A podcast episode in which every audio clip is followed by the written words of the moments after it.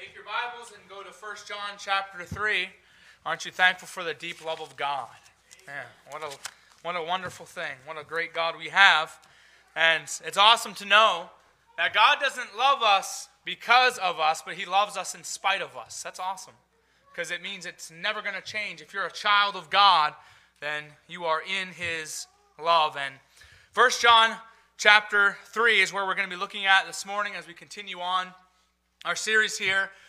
We started last week looking at uh, one of the main subjects that John frequently writes about, and that is the subject of love. And we're going to continue uh, looking on in this subject of love over the next couple weeks because he just really hammers this hard and he really just shows us how important it is to love one another. And he writes several verses on this topic, and uh, we'll revisit it later on. But so far, we've seen the call to love. Listen, he commands each believer to love other believers.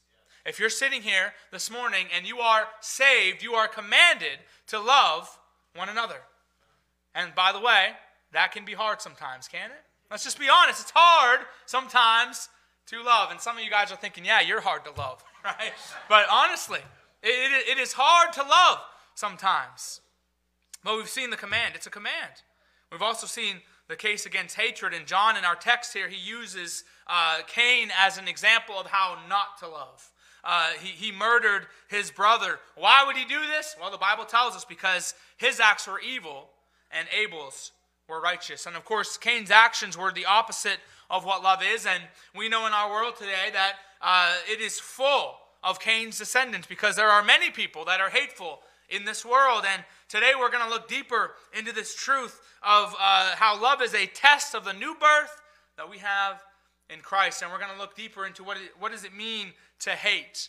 Why would we do that? So that we can know how to love and how to avoid hate. And if we're going to know what hatred looks like, uh, that'll help us. That'll help us know how to love. But John here, he gives us insight into this, and we've seen the example that John gives us uh, with Cain. But listen, I want you to understand this morning, church, that hatred goes deeper than just acting out of your hate. That's what the Bible is going to be telling us this morning. So let's look at 1 John chapter 3. Look at verse 10, and then we're going to look at verse 14 and 15. The Bible says in verse 10, In this the children of God are manifest, they are revealed, and the children of the devil. Whosoever doeth not righteousness is not of God, neither he that loveth not his brother. Now look at verse 14. We know that we have passed from death unto life because we love the brethren. He that loveth not his brother abideth in death. Whosoever hateth his brother is a murderer. And know ye that no murderer hath eternal life abiding in him. Let's pray. God, we thank you so much for your word. I thank you for how powerful it is and how life changing it is, Lord. I pray that you'll just uh, help each of us this morning as we uh, look at your word, that you'll change us and that you'll help us to be believers in Christ that love each other more. And I pray that you'll help me to say exactly what you want me to say. Help me to just stay true to your word. And I thank you for it. I thank you for everybody that has made it out uh, this morning. I pray you'll be with Carl. Help him to recover from this, Lord, and most importantly, help him to come to a saving knowledge of you. Help him to get saved. And I pray, God, that you'll be with the Clarks as they are uh, away and uh, just give them safety traveling back. And anybody else that may not be here for various reasons, just uh, be with them this morning. In your name, amen. Next thing we're going to see here from 1 John chapter 3 is the confirmation of the new nature. We've seen how the book of John is a book of test on how do we really know we are saved. And this most recent test is the test of love. And listen, if your salvation, if you ever doubt your salvation, because sometimes that happens, right?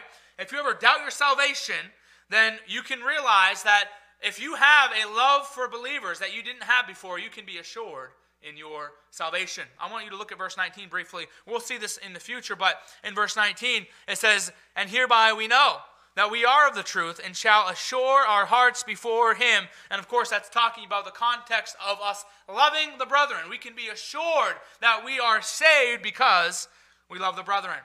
And look, here's the thing suddenly, after salvation, suddenly after turning to Christ, you desire to be around other believers. Suddenly, you uh, care about them and you love them like you didn't love them before. That is proof, and that can assure your heart that you are in the faith. Now, uh, love, I'll tell you what, love, it certainly lacks these days, doesn't it? There is hate everywhere. People that are in the world, they hate each other and they hate Christians. But I tell you what, Christians should not be like that. We should not be unloving to other believers. And I'll say this we shouldn't be unloving to the world, but specifically other believers. And I tell you this, church, listen, these days we see people separate and show hatred to other people over the tiniest little things. Some Christians, they take ecclesiastical separation to the level that you cannot be of the same mind if you're not exactly like I am. If, you if you don't fit my little cookie cutter image, then you are not of the same mind, and this is troublesome because it does not promote unity of Christ and it does not advance the gospel message. And I'll say this thank God we're not all the same. Thank God. We all have different gifts, we all have different personalities, but how often do we see believers fight and squabble and over just such small matters and, and preferences and issues? And to do that shows a lack of love. And to do that harms the body of Christ. I don't want to harm the body of Christ. This is why John emphasizes love so much because hatred just harms the body. Distaste for other believers, it harms the body. We need love to be shown in this church. And listen, it starts with you. It starts with me. It starts with each of us as individuals. Man, look, when visitors come to this church, I want them to leave here thinking, man, these guys really love each other. How amazing is that, right? And it should be like that. We should love each other. We should love one another. And that's what we're going to talk about. We need love to be shown in this church. And, and I want to encourage you this morning don't cast somebody aside over a small matter or a disagreement. How often do we see lost people do this? How often do we see the world, they cancel somebody because uh, they don't agree with the way they think or what they believe, and we get outraged about that. Well, listen, a lot of people in, the, in Christianity and in church, they do the same thing. We shouldn't be doing that. We need to think biblically and there are obviously distinctions that must be embraced by all believers. Uh, but we need to be careful of extreme separation if it's not scriptural because it will hurt the unity of the church. Now, in 1 John 3, verse 10, John tells us that children of God are revealed by righteousness, right? You are revealed by the fact that you desire to live a holy life. And that's very important. And we've seen that many times over the last uh, few months as we look at the book of John, but it also says that they are revealed by their love for the brethren. And how often do we forget that? Oh, well, I, I try to be holy, so I'm, I'm doing what God wants me to do. Well, hold on. You also are called to love. It's not just about being holy. You need to be holy as Christ is holy. You need to be righteous as Christ is righteous, but you need to love the brethren. And this correlates what we saw that Jesus said last week in John 13 35 By this shall all men know that ye are my disciples, if ye have love one to another. But John, he goes further in verse 14. Let's look at verse 14 again. 1 John chapter 3, look at verse 14. He says, We know that we have passed from death unto life because we love the brethren. He that loveth not his brother abideth in death. I love how John says in this passage, we know we have passed from death to life.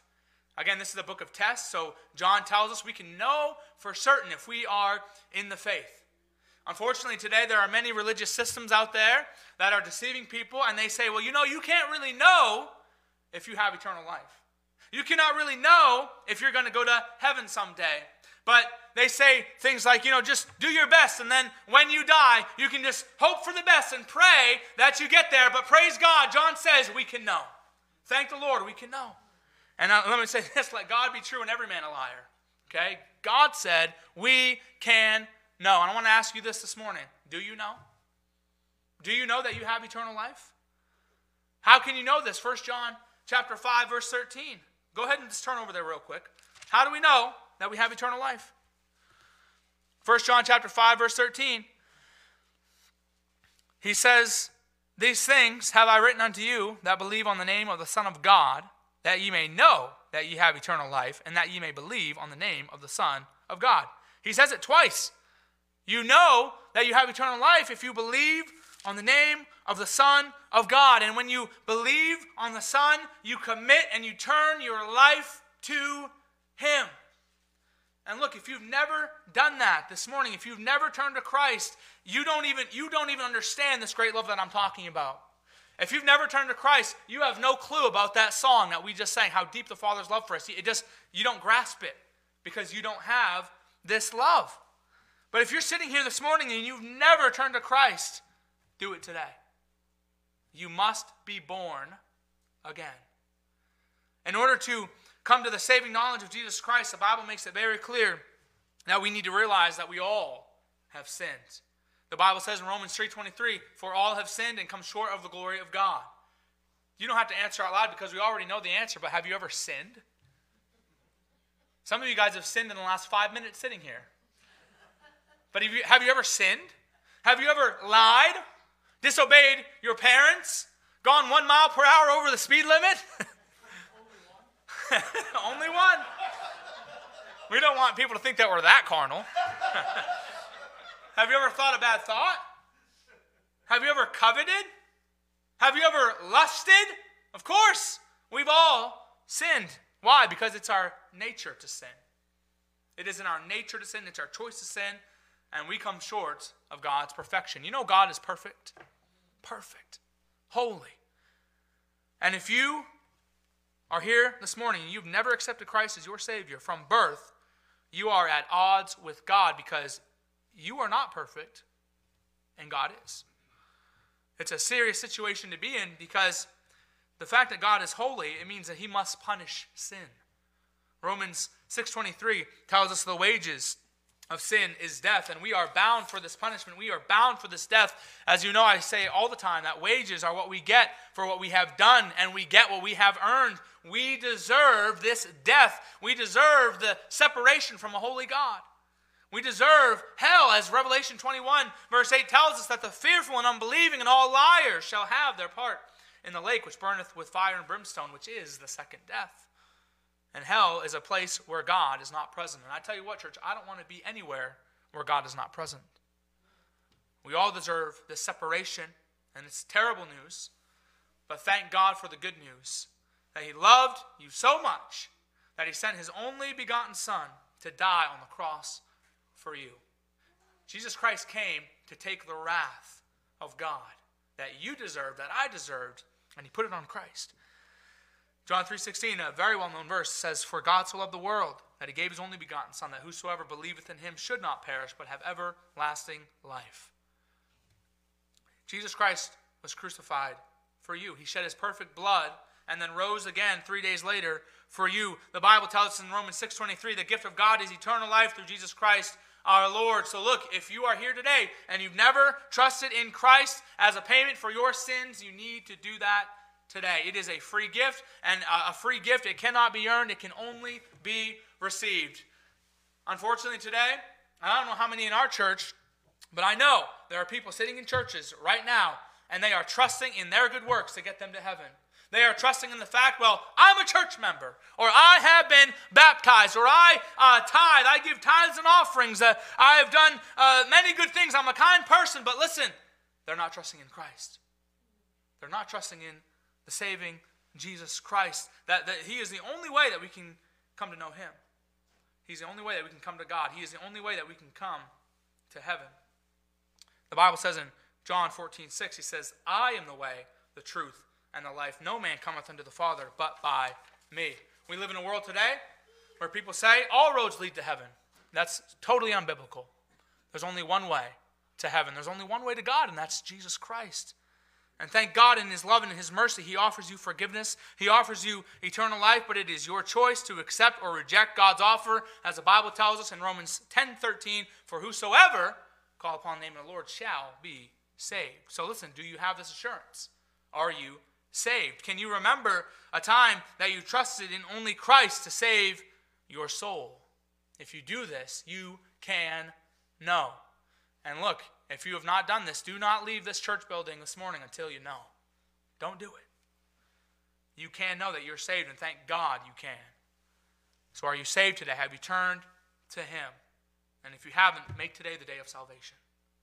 But look, if you have believed on Christ and you have received Him as your personal Savior, thank God you're saved. Thank God you have this assurance. You are a child of God But let's look at how John describes this new birth and this salvation in 1 John chapter 3. Look at verse 14.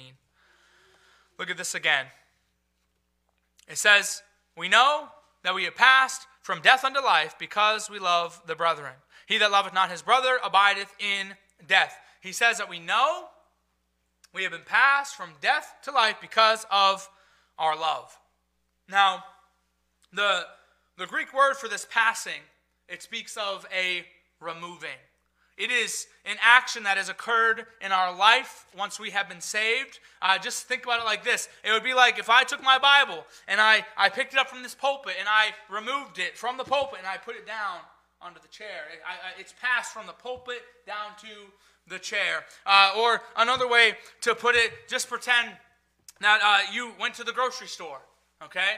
And you took something from that grocery store, you removed it from the grocery store, and you placed it into your home, it has been passed from the grocery store to your home. You are removing it from one place to another. That's what John is saying has happened if we are saved. And look, if you are saved, you have been passed, you have been removed from death and hell to eternal life. You have been removed from one place to another.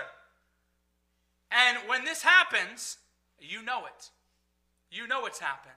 Look, if somebody was to uh, put a bag over my head, knock me out, and then kidnap me and take me from this cold, wintry Maine, and next thing you know, I wake up and I'm in sunshine in Florida, I'm going to know.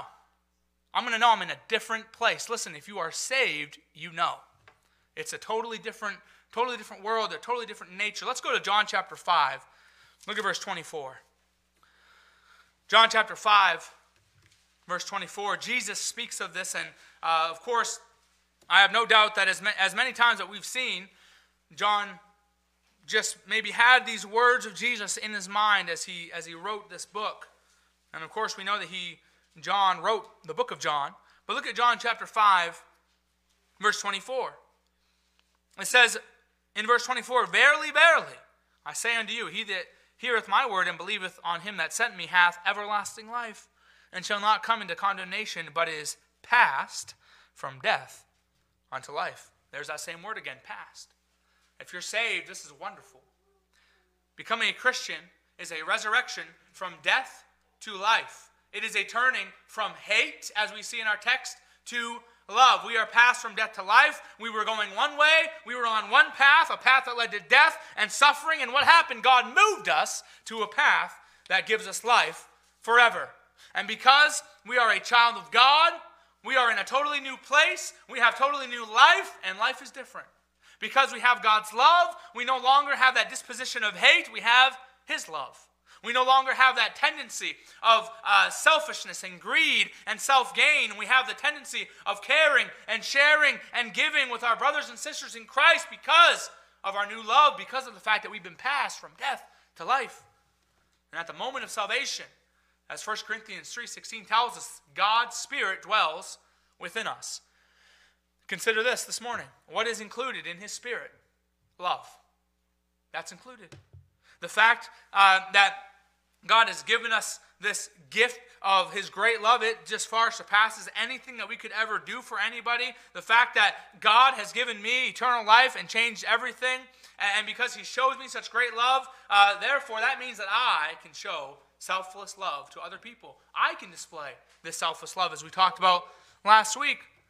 And look, the Bible, it gives us great examples of people that received Christ, and as a result, their disposition changed. Their lives changed. Their ways were different. They forsook what they were and they embraced their new nature. They turned from hate to love. They were removed from the place of hate and they were placed in this place of love.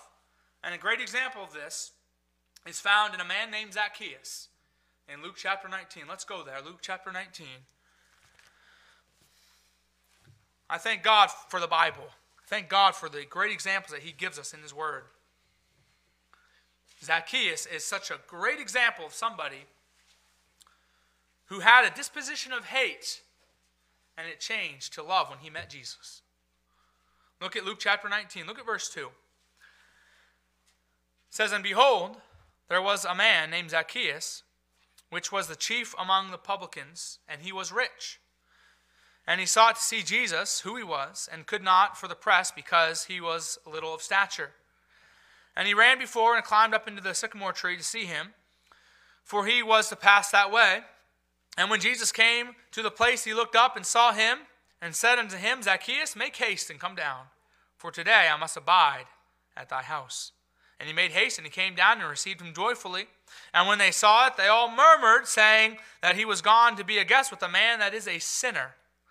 And Zacchaeus stood and said unto the Lord, Behold, Lord, the half of my goods I give to the poor. And if I have taken anything from any man by false accusation, I restore him fourfold.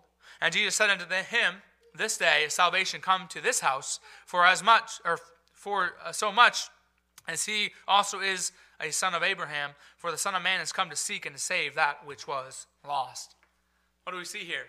We see a man named Zacchaeus who was self centered he was hateful and he was greedy. And what he did was most certainly hateful. It was most certainly wicked. Just think about this, church. He stole from families, all for self gain. He stole money from people to become rich. He took food out of the mouths of children for his own self gain. And I'll tell you what, you have to be filled with hatred to do such a thing. He was not a good guy. I don't want to get political or anything, but we think of people like uh, Putin, for example, over in Russia. We would see the things that he does, trying to take over Ukraine, and we would look at him and say, man, what a hateful man. Doing all of this just for money and self gain. Well, this is the kind of nature that Zacchaeus has. This is what Zacchaeus did. But notice, the moment that he received Christ, he said, I am going to give half of all I have to the poor and I'm going to restore fourfold anything that I've stolen from anybody. A man named Leon Morris said this of those that he stole from. He said, considering the way that he had made his money, it was unlikely that this would be a short list. And I agree. Just think about how much money Zacchaeus would have to give back to people. I mean, it says he was very rich, so he gave a lot of money to the poor, and he restored four times what he had stolen. But listen, that's beside the point regardless of how much money he gave, regardless of how much money he owed people, regardless of how much he gave to the poor, his life and his character was totally different before because Christ changed his life. Christ caused him to do a total 180 as he turned to him. Now, not every habit, of course, in Zacchaeus' life had changed immediately, but his heart changed. His heart changed, and there was some evidence of his life change right away. Zacchaeus had passed from death to life, and he could no longer do what he was doing because he was saved. He went from uh, having a life that was just one that just only cared about his gain, and he was placed into a new life where the love of Christ shone through. Now, if Zacchaeus had continued to do business like he had always done, I believe it would have been safe to say that he was not born again, because we also notice that Jesus declared him to be saved after he said that he was going to do these things. We know that Zacchaeus was born again because he had love. So, as you sit here this morning, Christian, do you have love for other people? Specifically, as our text tells us, love for other believers. Let's go back to 1 John 3. 1 John chapter 3.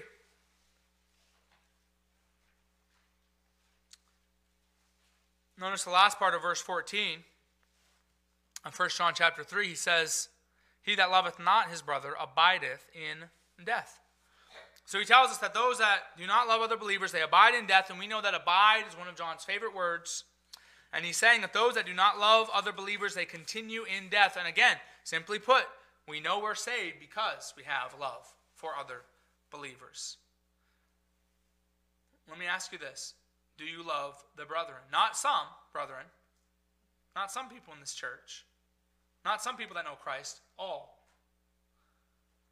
If we're saved, we can love all the brethren. Again, even those that are hard to love, if we're saved like Zacchaeus, our life has changed, our motives, our attitudes, our spirit is changed because the Spirit of God dwells in us. Look at verse 15 of 1 John chapter 3. And this is where we're going to be for a lot of the message. It says in verse 15, Whosoever hateth his brother is a murderer. And ye know that no murderer hath eternal life abiding in Him. We see that after salvation, things change. That, that assures us of our salvation. We pass from death to life. We pass from hate to love. But at times, we know that love lacks amongst believers, sometimes without even realizing it. I have no doubt in my mind, church, that each one of us here can do better at loving one another. And I include myself in that. We all can do better at loving like Christ loves. Now, what does that look like? It, it, probably looks different for everybody, but we'll see over the next few weeks how we can love people. But I believe it is safe to say each of us here are at times guilty of not loving as we should, and in turn, we are being disobedient to God. So, what does it mean to hate our brother? According to this verse, it's very serious. It says to hate our brother is to murder him in our hearts. While we may not carry out the action of murder because of fear of punishment or just uh, for other reasons. We maybe just wish that person dead or we detest them or we just don't love them like we're supposed to. We got to keep in mind that this ungodly hatred, it's not just simply that aggressive and violent hatred that Cain displayed. We need to understand that we're just not off the hook because we don't go around killing people. That's not what this is telling us. This is the extreme, but it is not the only form of hatred. And John gives us insight into what hatred is as he makes this direct reference to what Jesus Christ had said in Matthew chapter 5. Let's go there, Matthew chapter 5. John makes a direct reference with verse 15 to what Jesus Christ had said in Matthew chapter 5.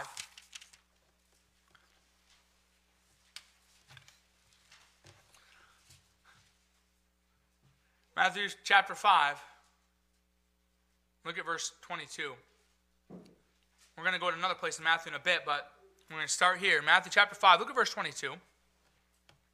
Jesus Christ said this But I say unto you, that whosoever is angry with his brother without a cause shall be in danger of the judgment, and whosoever shall say to his brother, Raca, shall be in danger of the council. But whosoever shall say, shall say fool shall be in danger of hellfire. Therefore, if thou bring thy gift to the altar, and there rememberest that thy brother hath aught against thee, leave there thy gift before the altar, and go thy way. First be reconciled to thy brother, and then come and offer thy gift. Agree with thine adversary quickly, whilst thou art in the way with him, lest at any time the adversary deliver thee to the judge, and the judge deliver thee to the officer, and thou be cast into the prison. Now, this chapter, Matthew chapter 5, it begins the famous Sermon on the Mount that Jesus had preached.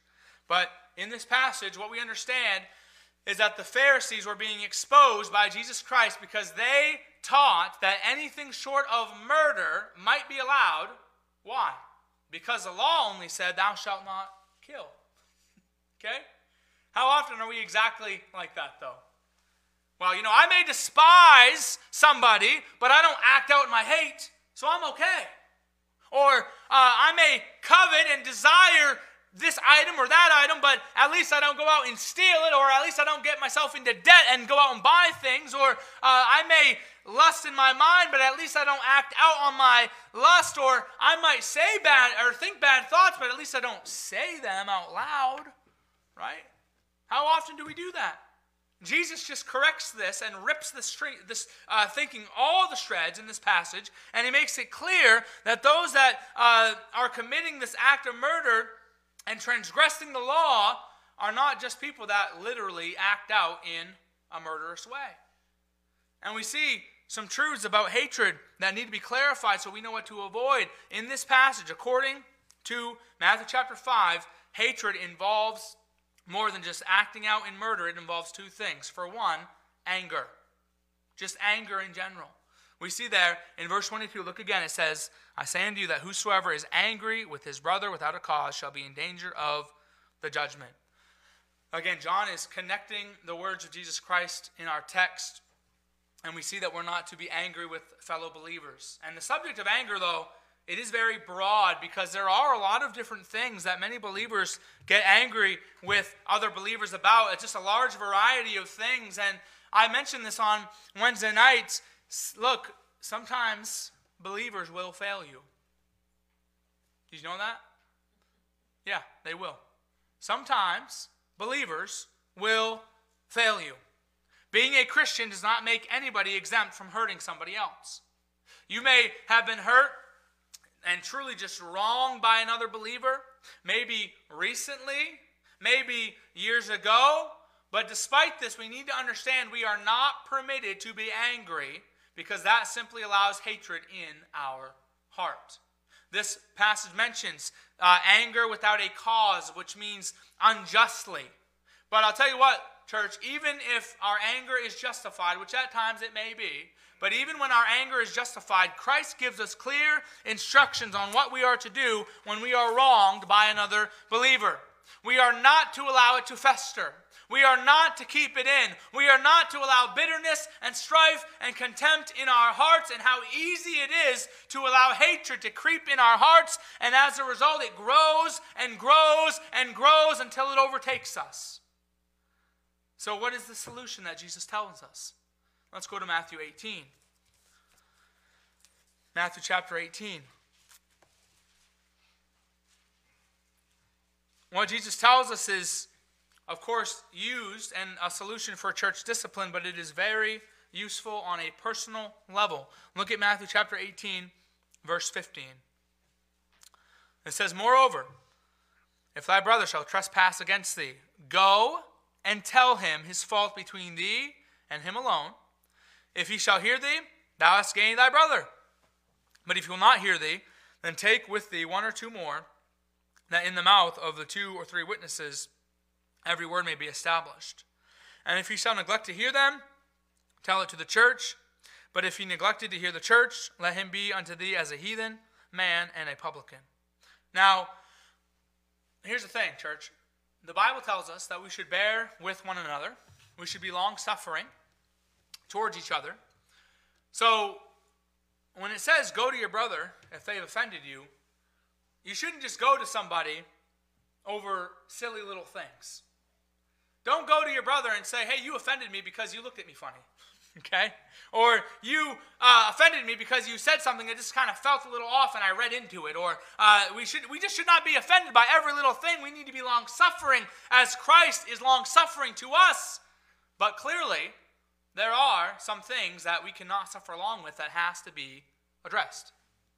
There are times when, again, a believer truly does wrong to another believer and it has to be dealt with but so many problems and so many, uh, so much pain and disunity would be fixed and mended if Christians just actually did what Christians were supposed to do. And that is what we see here in Matthew chapter 18. Sometimes I think, man, how often have I just held in anger before I finally went to that person like I was supposed to? Before I finally did what God tells me to do. Instead of being angry with our brother, what are we supposed to do? go to them. Not hide our feelings, not act like nothing happened, and uh, just try not to be upset, not keep it in, but go to them. And you might be one of those people, like, like many, oh, I don't like confrontation. Well, Jesus Christ makes it very clear that issues must be dealt with. And if you cannot let it go, if you cannot give it to Christ, if you cannot forgive them in your heart, you need to go to them. And if they listen, and they reconcile after the offense, you've gained a brother. And as the Bible tells us how good and how pleasant it is for brethren to dwell in unity. If they don't listen, if they don't reconcile with you, it tells us in, our, in this passage of Matthew 18 to give them another chance by going with two or three other believers, uh, not to just try to get them to take sides, but to establish every word and to assist in settling this difference. And then, if that uh, person is truly and he's genuinely offended you and he refuses to reconcile, you are to bring it before the church. And if they're still unrepentant, then they need to be cast out because it just causes disunity in the body. Again, shows us how important this is. Now, you might think, wow, this is a very extreme. But you know, I have seen most issues that I've been a part of be resolved by simply just going to the offended party. Sometimes it's just a misunderstanding. You know that? I, have seen it before uh, where it's just a misunderstanding. I I, have had somebody approach me before where I said something from the pulpit and they took it wrong and they came up to me and said, Hey, listen, what did you mean when you said this? So I explained what I said, and they said, okay, that makes sense. Thank you. Because I was bothered by that, and because what, what you said bothered me, and I, it was, I just had to say something to you. Hey, praise God for that. That's the way you want to deal with things. You don't want to just uh, let it uh, fester inside and uh, then potentially allow bitterness and anger to come into your heart. So often, if you just do the first step, you can avoid all the other steps. But what happens so often? We keep it inside, we keep hatred and bitterness in our hearts, and we commit murder by God's standards. To do this is to hate. To have anger in our heart towards another believer is to hate them. But instead of harboring anger and harboring bitterness, we need to be willing to forgive, as Ephesians 4 31 and 32 says, Let all bitterness and wrath and anger and clamor and evil speaking be put away from you with all malice, and be ye kind one to another, tenderhearted, forgiving one another, even as God, for Christ's sake, hath forgiven you. Aren't you glad that God's forgiven you? Let's go do that to, for everybody else. Let's do that for other believers. Our forgiveness to other believers is to be patterned after the forgiveness of Jesus Christ towards us. And as we are new creatures in Christ, we have this new love in us. We have the Spirit of God in us. And when we think of the amazing way that God loves us and forgives us, it is shameful for us to withhold forgiveness from those who have wronged us. And by the way, who are we to hold in anger? Who are we to not forgive other people? In Luke chapter 17, we're not going to go there, but uh, the Bible tells us that if our brother trespasses us seven times a day, what are we supposed to do? Forgive. When the disciples asked Jesus Christ, How often should I forgive? What did he say? 70 times seven. You may say, Well, that's extreme. Yeah. He's saying, Be forgiving always. That's what we need to do. So, listen, church, are you holding on to anger or bitterness towards another believer? Whether they're in this church or out of this church. And if it's in this church, you really, really need to get it settled. This is a serious, serious thing. John tells us if we have anger in our heart, we are a murderer. Uh, if you have anger towards another believer, and I don't care how long it's been, you need to go to them right away. Don't be held back by Satan. And by the way, Satan wants you to be at odds with your brother or sister in Christ. Don't be held back by Satan. Don't be held back by your flesh and continue in this sin. If you are at odds with a believer at all, you need to go home after the service and you need to make that phone call. You need to send that message. You need to write that letter. You need to have that meeting. Whatever it is, you need to reconcile it. To keep anger in your heart is to regard iniquity in your heart. And to hold back forgiveness when we have been forgiven of so much is just foolish and wrong. We need to get it fixed. Matthew chapter 5, it doesn't just tell us that anger in the heart is the only thing that Christ says is murder. Let's go back to Matthew 5 and look again as John is connecting the, this connecting with this passage in Matthew 5. It's not just anger. Let's also look again at verse 22. It says, But I say unto you that whosoever is angry with his brother without a cause shall be in danger of the judgment, and whosoever shall say to his brother, Raca, shall be in danger of the council, but whosoever shall say, Thou fool, shall be in danger of hellfire. Now, this word Raca is the only time this word appears in the Bible, and Raca is really just expresses contempt for somebody's intelligence. Okay? So, saying this would be the equivalent today of calling somebody brainless or an airhead. That's what it means. Anger is behind it, but it wasn't just anger inside, it was anger outspoken. And by the way, you get to that point by harboring anger in your heart, because out of the abundance of the heart, the mouth speaketh. But you know, some people, they'll try to excuse their angry words, even Christians, by saying, well, you know what? I was born this way. And you know, technically they're, they're right. They were born that way. But if you're saved, you've been born again. You're supposed to have love. Uh, and our speech should reflect our love. There was once a lady that came to Billy Sunday, a, a famous preacher in the 1900s. She tried to rationalize her angry outburst. And she said, You know, there's nothing wrong with me losing my temper. I blow up and then it's all over. How many of you like that this morning? You don't have to raise your hand. But she said, I blow up and then it's all over. And Billy Sunday replied this He said, So does a shotgun, and look at the damage it leaves behind. Our words damage. we need to be careful with our words. We need to be careful not to tear down people and hurt people with our words because that is to show hatred.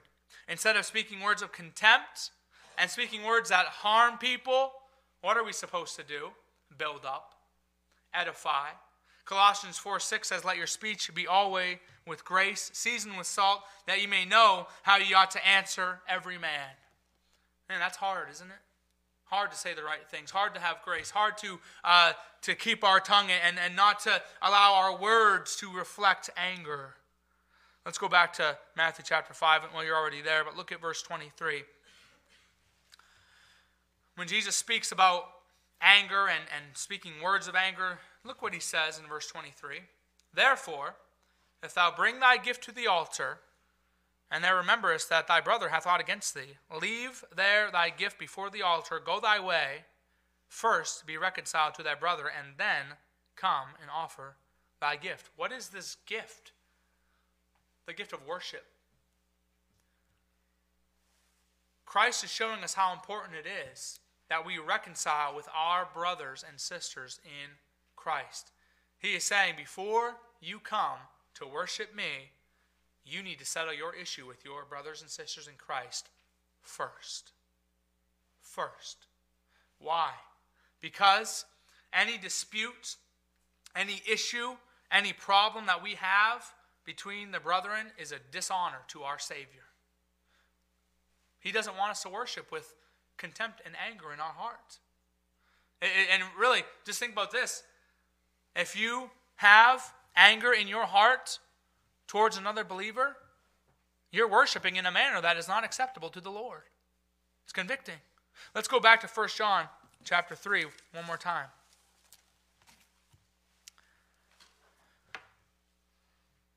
Look at the end of 1 John chapter 3 verse 15. He says, "And ye know that no murderer hath eternal life abiding in him." So again, as this is a true test of a real believer, we know that the mark of a spiritual life is love. So, how is your love in regards to what is in your heart and what comes out of your mouth?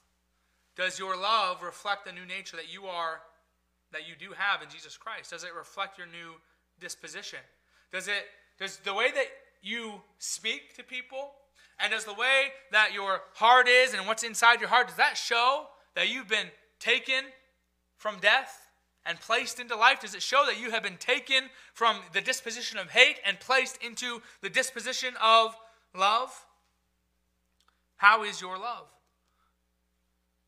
You have been removed from hate and placed in love, but how can we all reflect this truth better? That's what I want that's what we need to see this morning, church. How can I love better? How is my love for the brethren? Is there hate in my heart towards any believer at all? Love is evidence of the new birth, but as I've said, we can all do better with this loving one another. And over the next few weeks, we need to be sure to allow God to help us in this area of love. Ask God to search your heart. If there's any anger, detesting, bad thoughts about another believer, wrath that is in your heart, this is a call to get it settled. This is a call to reconcile with whoever it is that you have those ill feelings towards. This is a call to not delay anymore and to make it right. This is a call to outwardly use your words to edify and lift up the body of Christ instead of tear down. This is a call to love like we should. And if a believer comes to your mind that you have distaste for, you need to ask God to help you love them, and you need to go to them. So, look, church, as we can all do better in this area of love, consider this morning for yourself where can I improve? Is there a believer that I am at odds with? Is there somebody I need to go to? It's uncomfortable, but it's necessary. Do I speak words of contempt and anger, or am I one that shows grace and I express it verbally? Do I edify other believers or do I tear down? Do I love as Christ loved? Ask yourself this morning and ask God to show you how can I love more like Christ? That's what our church needs. That's what our community needs. That's what our world needs. So, this morning, what we're going to do is, like we always do, we're going to have a few moments where we respond to the preaching of the Bible and we ask the Lord to show us how can I love more like Christ. You ask God to show you, He will. Let's just keep our heads bowed and eyes closed. As I say every week, when the Word of God is preached, there should be a response. I don't get up here and talk just to fill the time. The Word of God is powerful, it's life changing. So when, when God points something out, we need to ask Him for help. We need to give it over to God. So we'll take a few moments just to pray, and you can ask the Lord to search your heart. But I also want to mention this if you have not accepted Christ this morning, and you've never experienced this great love, don't wait. At the end of the service, I'll be in the back, and you can come to me and I can show you in the Bible how you can know for sure that you're going to go to heaven someday and you can have a relationship with Christ. Life is a vapor, it's here for a short time and it's gone, but you can know for sure where you're going to go. Let's just take a few moments to reflect and to pray to the Lord to give us help and to show us how to love better.